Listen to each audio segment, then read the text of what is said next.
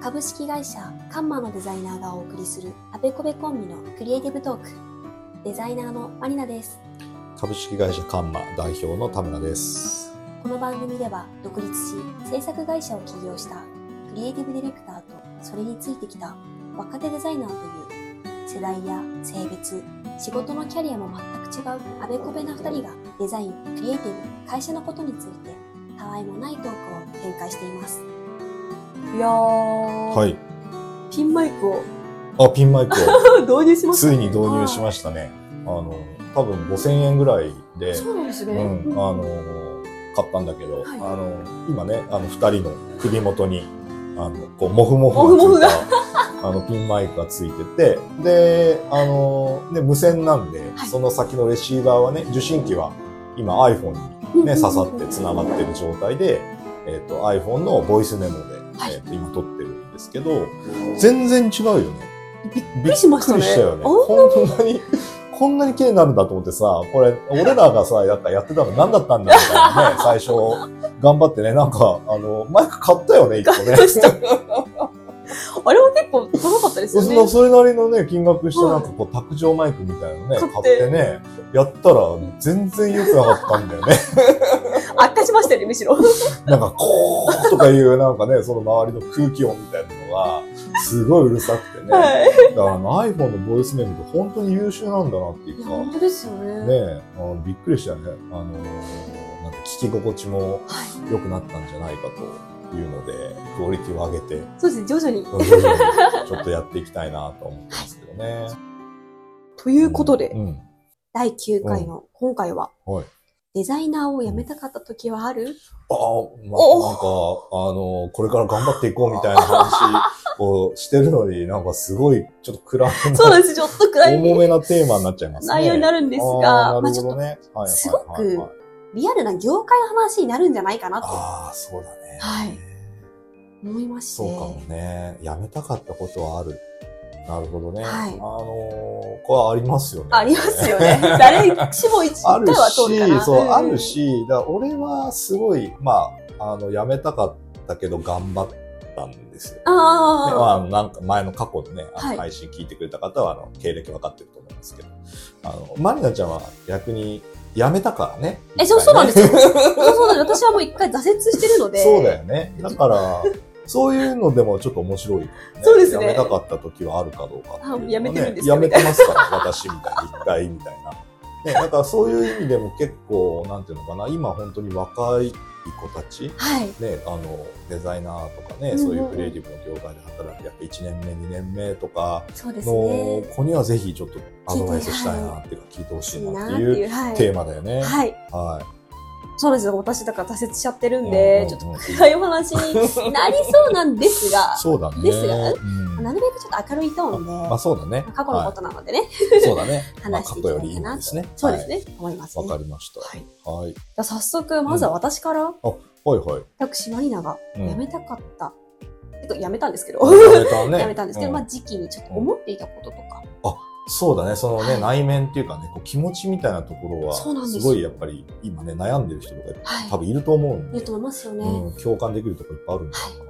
ちょっとそこをお話ししていこうかな。はいはちょっと気持ちメインでうんうんうんうん話していきますね。うん。まあ、私の経歴から言うと、まあ、うん2年間の専門学校が終わり、20歳に、うん新卒として1はい社目に入社しました。ということは、まあ現役？ああ、じゃあもう現役二十歳で、もうそのまま2年間専門行って、でストレートでそのまま入社あ、そうです。もうストレートで。行きました。はいはいはいはい。ちょっとこれが私は大きな要因だったなと思うんですけど、同期がいなかったんですよ。あ、その入社した会社に。なんで入ってみたら結構もう経歴がしっかりとされてる方、あはいはいはいはい。中途だったり、はいはいもうはい長年そこで勤めてる方だったりがいらっしゃったので、本当の、本当の新人、はい。うん。何もできないペーペーでいるのはうん私だけだったんですよ。ああ、そういうことですか。はい。はいはい。まあ、ということもあって、だから比べるものがもうかなりできてる先輩うんはうんできない自分みたいなうん。ものだったので、うん切磋琢磨していく子がいなかったっていうのはちょっとなるほどね。辛かったのかなとはいはいはいはい思っていて、なるほど。同じ境遇の子がいれば、はちょっとなんですかね、相談気持ちも楽だしね ちょっと相談しながらとか。はあーなかなかその辺はね、先輩とかに相談しづらいところがあった。りとかね、はい。するよね、特に1年目とかだとね。そうなんですなるほどね。そうそれはちょっとしんどいかもね。しんどかったんですよね。ね。ちょっとそこの気持ちの面で、なんかどんどんどんどん、比べ、先輩と比べて自分ああ、ダメだ、みたいな、多かったかなっていう。その、実際の業務の面ではどうだったの？その、すごい忙しかったとか、もう土日もなくて、もう働き詰めでみたいな環境だったの。えっ、と、結構ホ、ホワイト寄りというあか、、そうなんだ。はい。そこはそんなに。土日はしっかりお休あみもらってましたうん。うんうんが、やっぱ、人がちょっと抜けていく時期があったので、重なってしまったので業務内容は強かったですあね。わからないななりにというか、わからない中でもいろんなことをやっていかなきゃいけないみたいな、そういう環境でもあったわけだ。そうです。もう、は先輩がとりあえず忙しすぎて、はいはい。見てる、私を見てる余裕はない。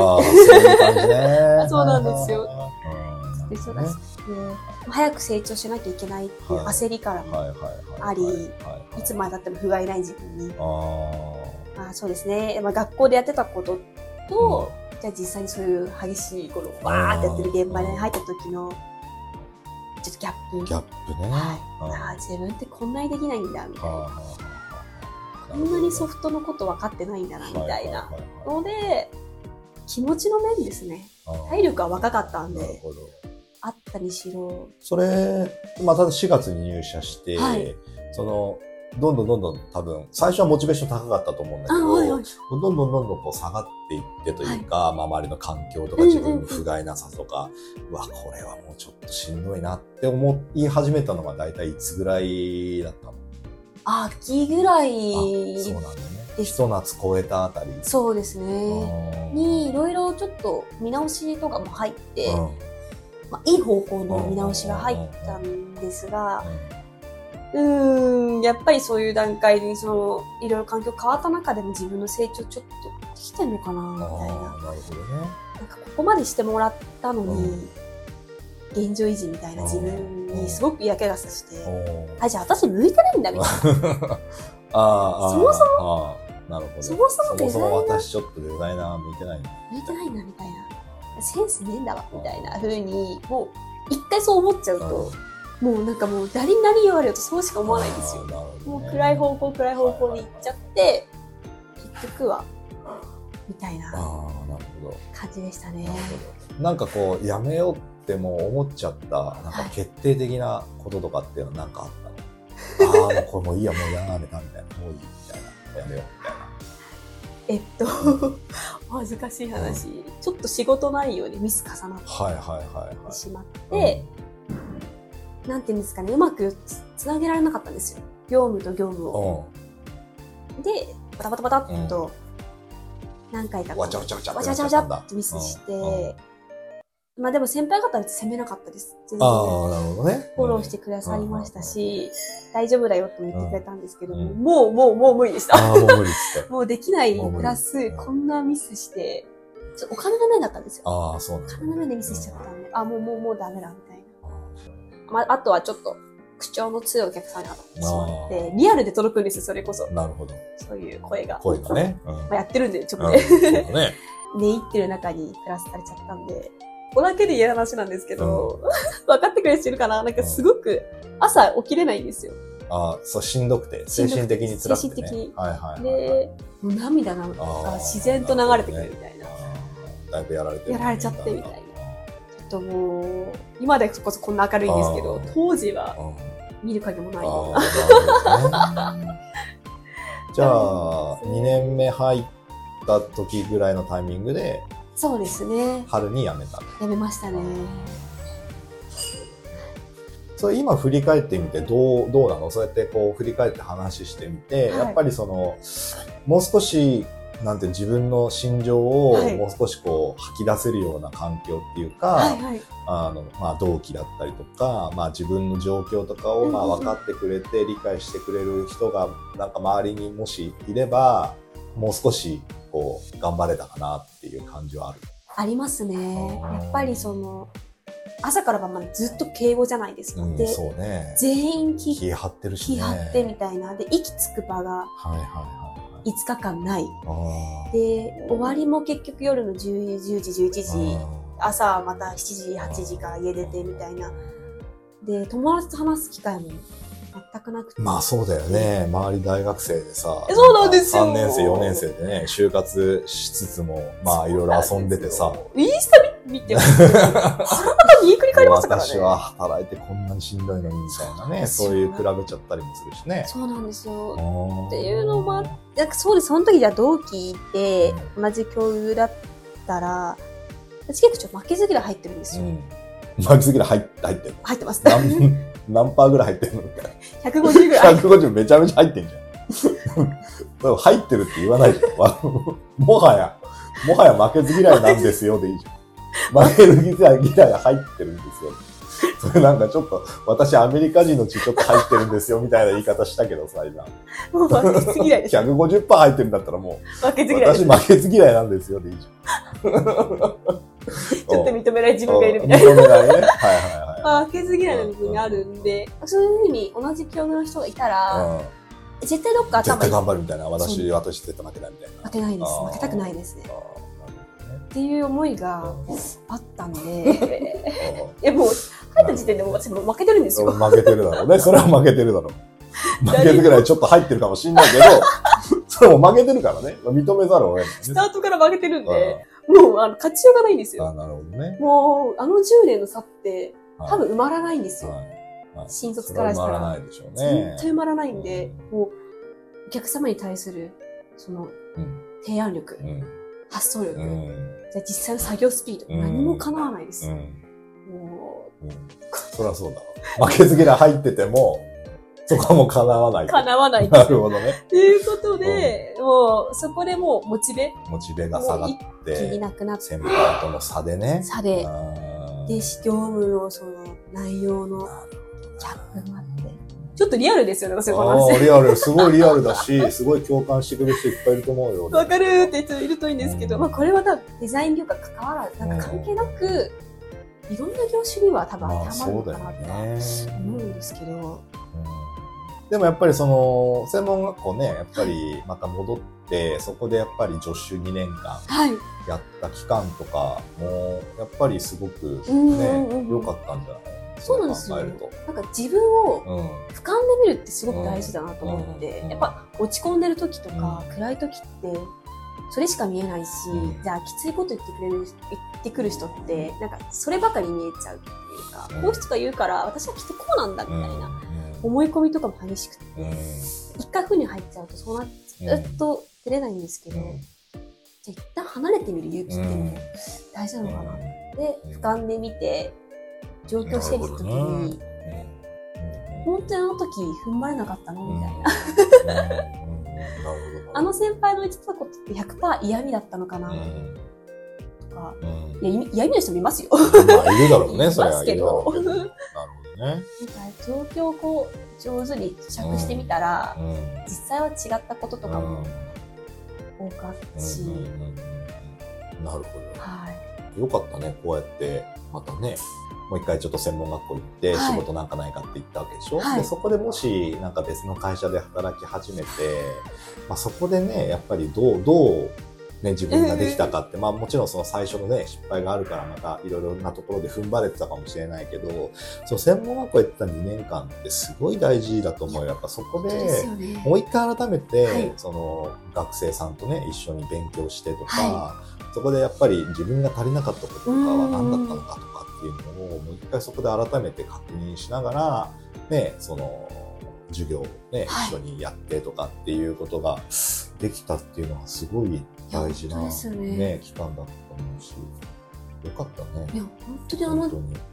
2年間、うん。まあ、雇用返品も含め3年間、う わ、私、うん今考えると、うん通るべくして通った道だな、みたいな。なるほどね。あの時、うん踏ん張ってもよかったかもしれないけれども、今みたいな、うんもう一回気持ちリスリスタートさせてうんも、自分はいなかったな、うんうんうんうんとは思いますね。ねデザインに対する思いももしかしたら違ってたかもしれない。はいはいはい。ということで、そうだね。はい。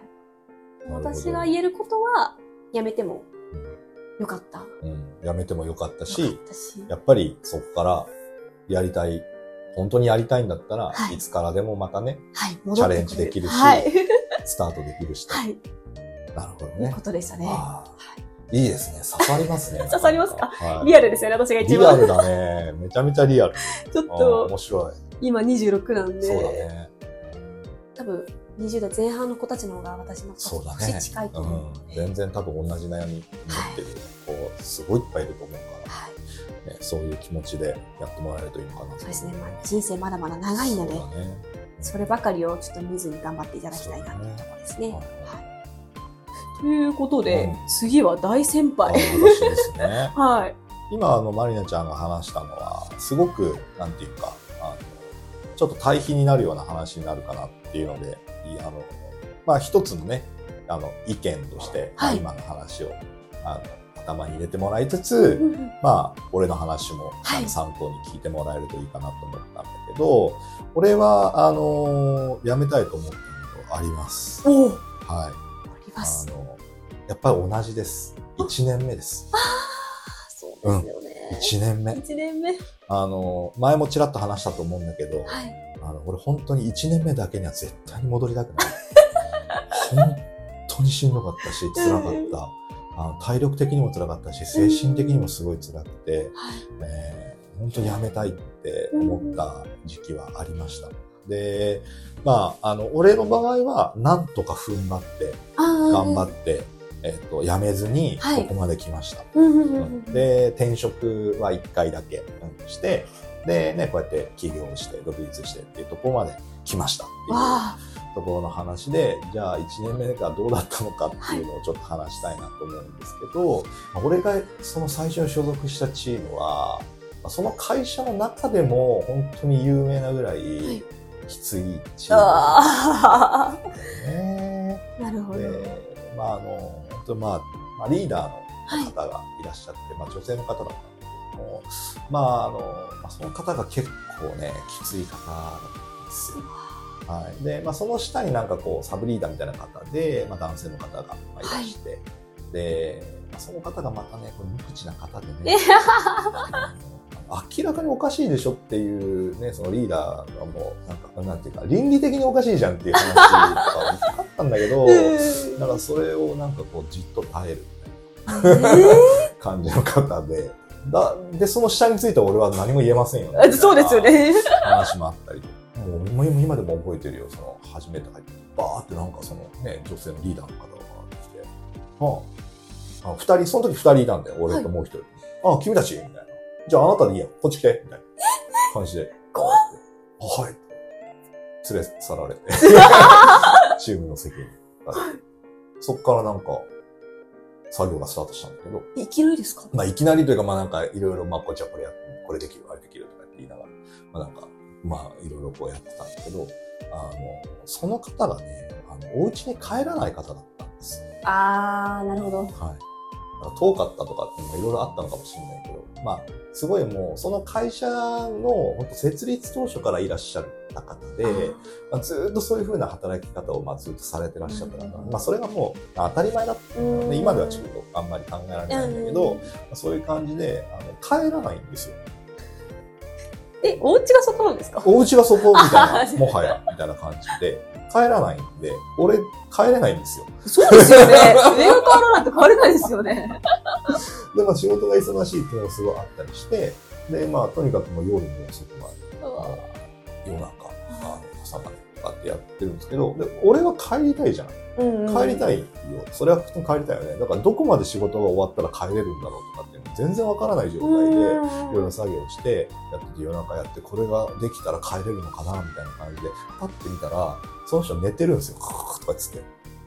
で、寝てるんですよ。もう席でね。はい。で、でもその人はもうそこ帰らないから、もう寝てるよね。関係ないですよね関係ない。うん寝てるよ。で、え、寝てるみたいな。嘘でしょ。え、これ何？え、俺はこれどうすればいいんだみたいな。起こせないし。起こしていいのかな？これ起こしていい？え？どうすればいいの？で、まあ、隣ではそのね、サブリーダーのその先輩の男性の方これ僕どうしたらいい？みたいな。うんん、ううんまあいいんじゃない？帰って、みたいな。え、いいの？みたいな。え、これさ、俺が今やってるこの作業はいつまでに、あの、どうすればいいのかみたいな指示も何もない状態でやらされて、これ、俺帰っていいのかなみたいな感じなの。え、わかんないんですけど、みたいな感じで、本当にそんな感じだったの。本当ですか？もう、あの、どうすればいいんだろうみたいえ投げっぱ？な。投げっぱで。で、寝てるし。何も言わないし。みたいな感じの日々でした。スタート。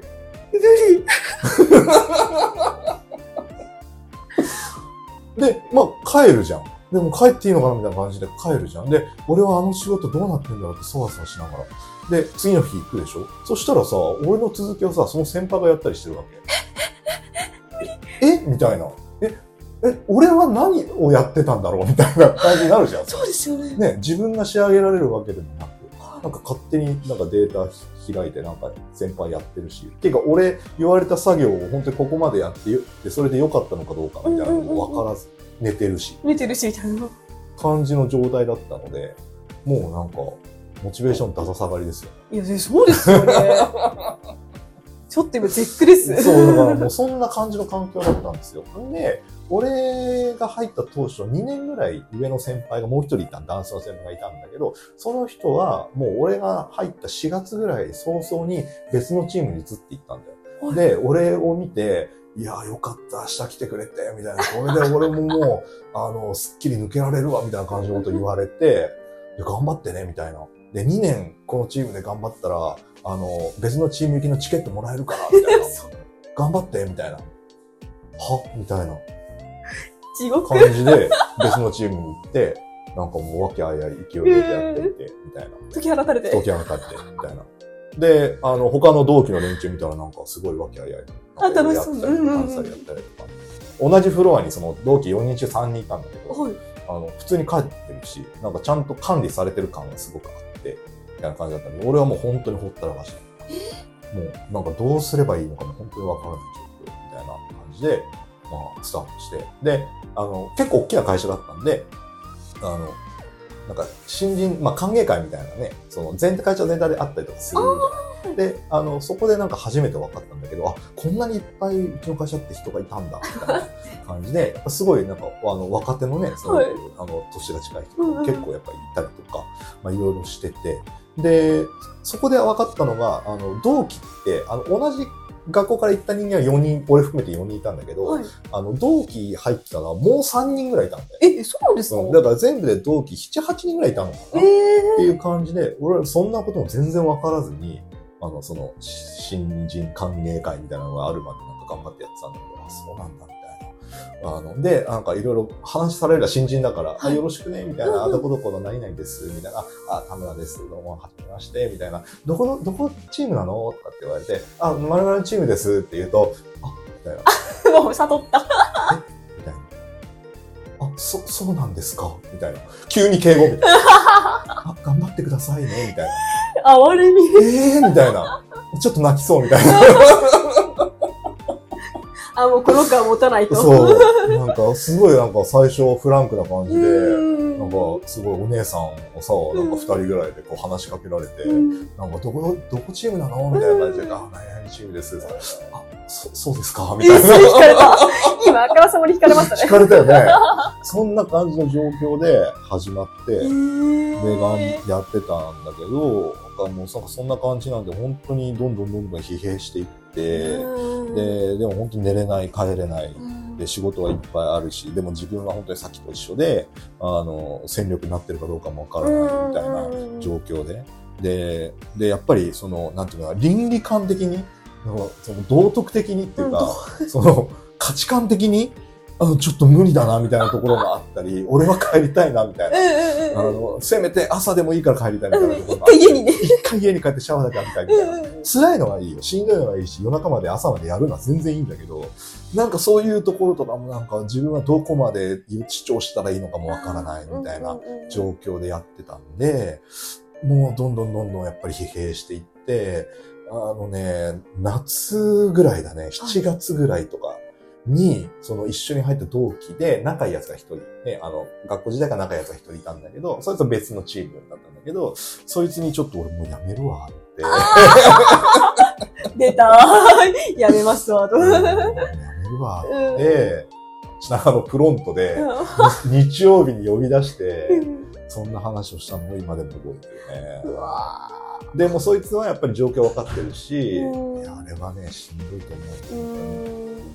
まあ、それはそれでも、しょうがないと思うよ、あれは、みたいな感じで、まあ、言ってくれたりとかもしたし、まあ、ちょうど同じぐらいのタイミングで、父親がね、あの、俺、あの、地方なんですけど、出身が、まあ、父親が出張かなんかで東京出てきた時があって、まあね、あの、会社入って、頑張ってやってる息子はどんなもんかっていうね、あの、見に来たっていうかね、で、一緒に飯食ってってやったんだけど、その時もまあ、その今みたいな話を、こうね、言って話したら、ちょっと親父ももうなんか腕組み始めちゃって、あうーんみたいな。ねうんでも多分、まあ、当時の多分心境としてはやっぱり新卒で入った会社で、そんな3、4ヶ月やったぐらいで何がわかるんだと。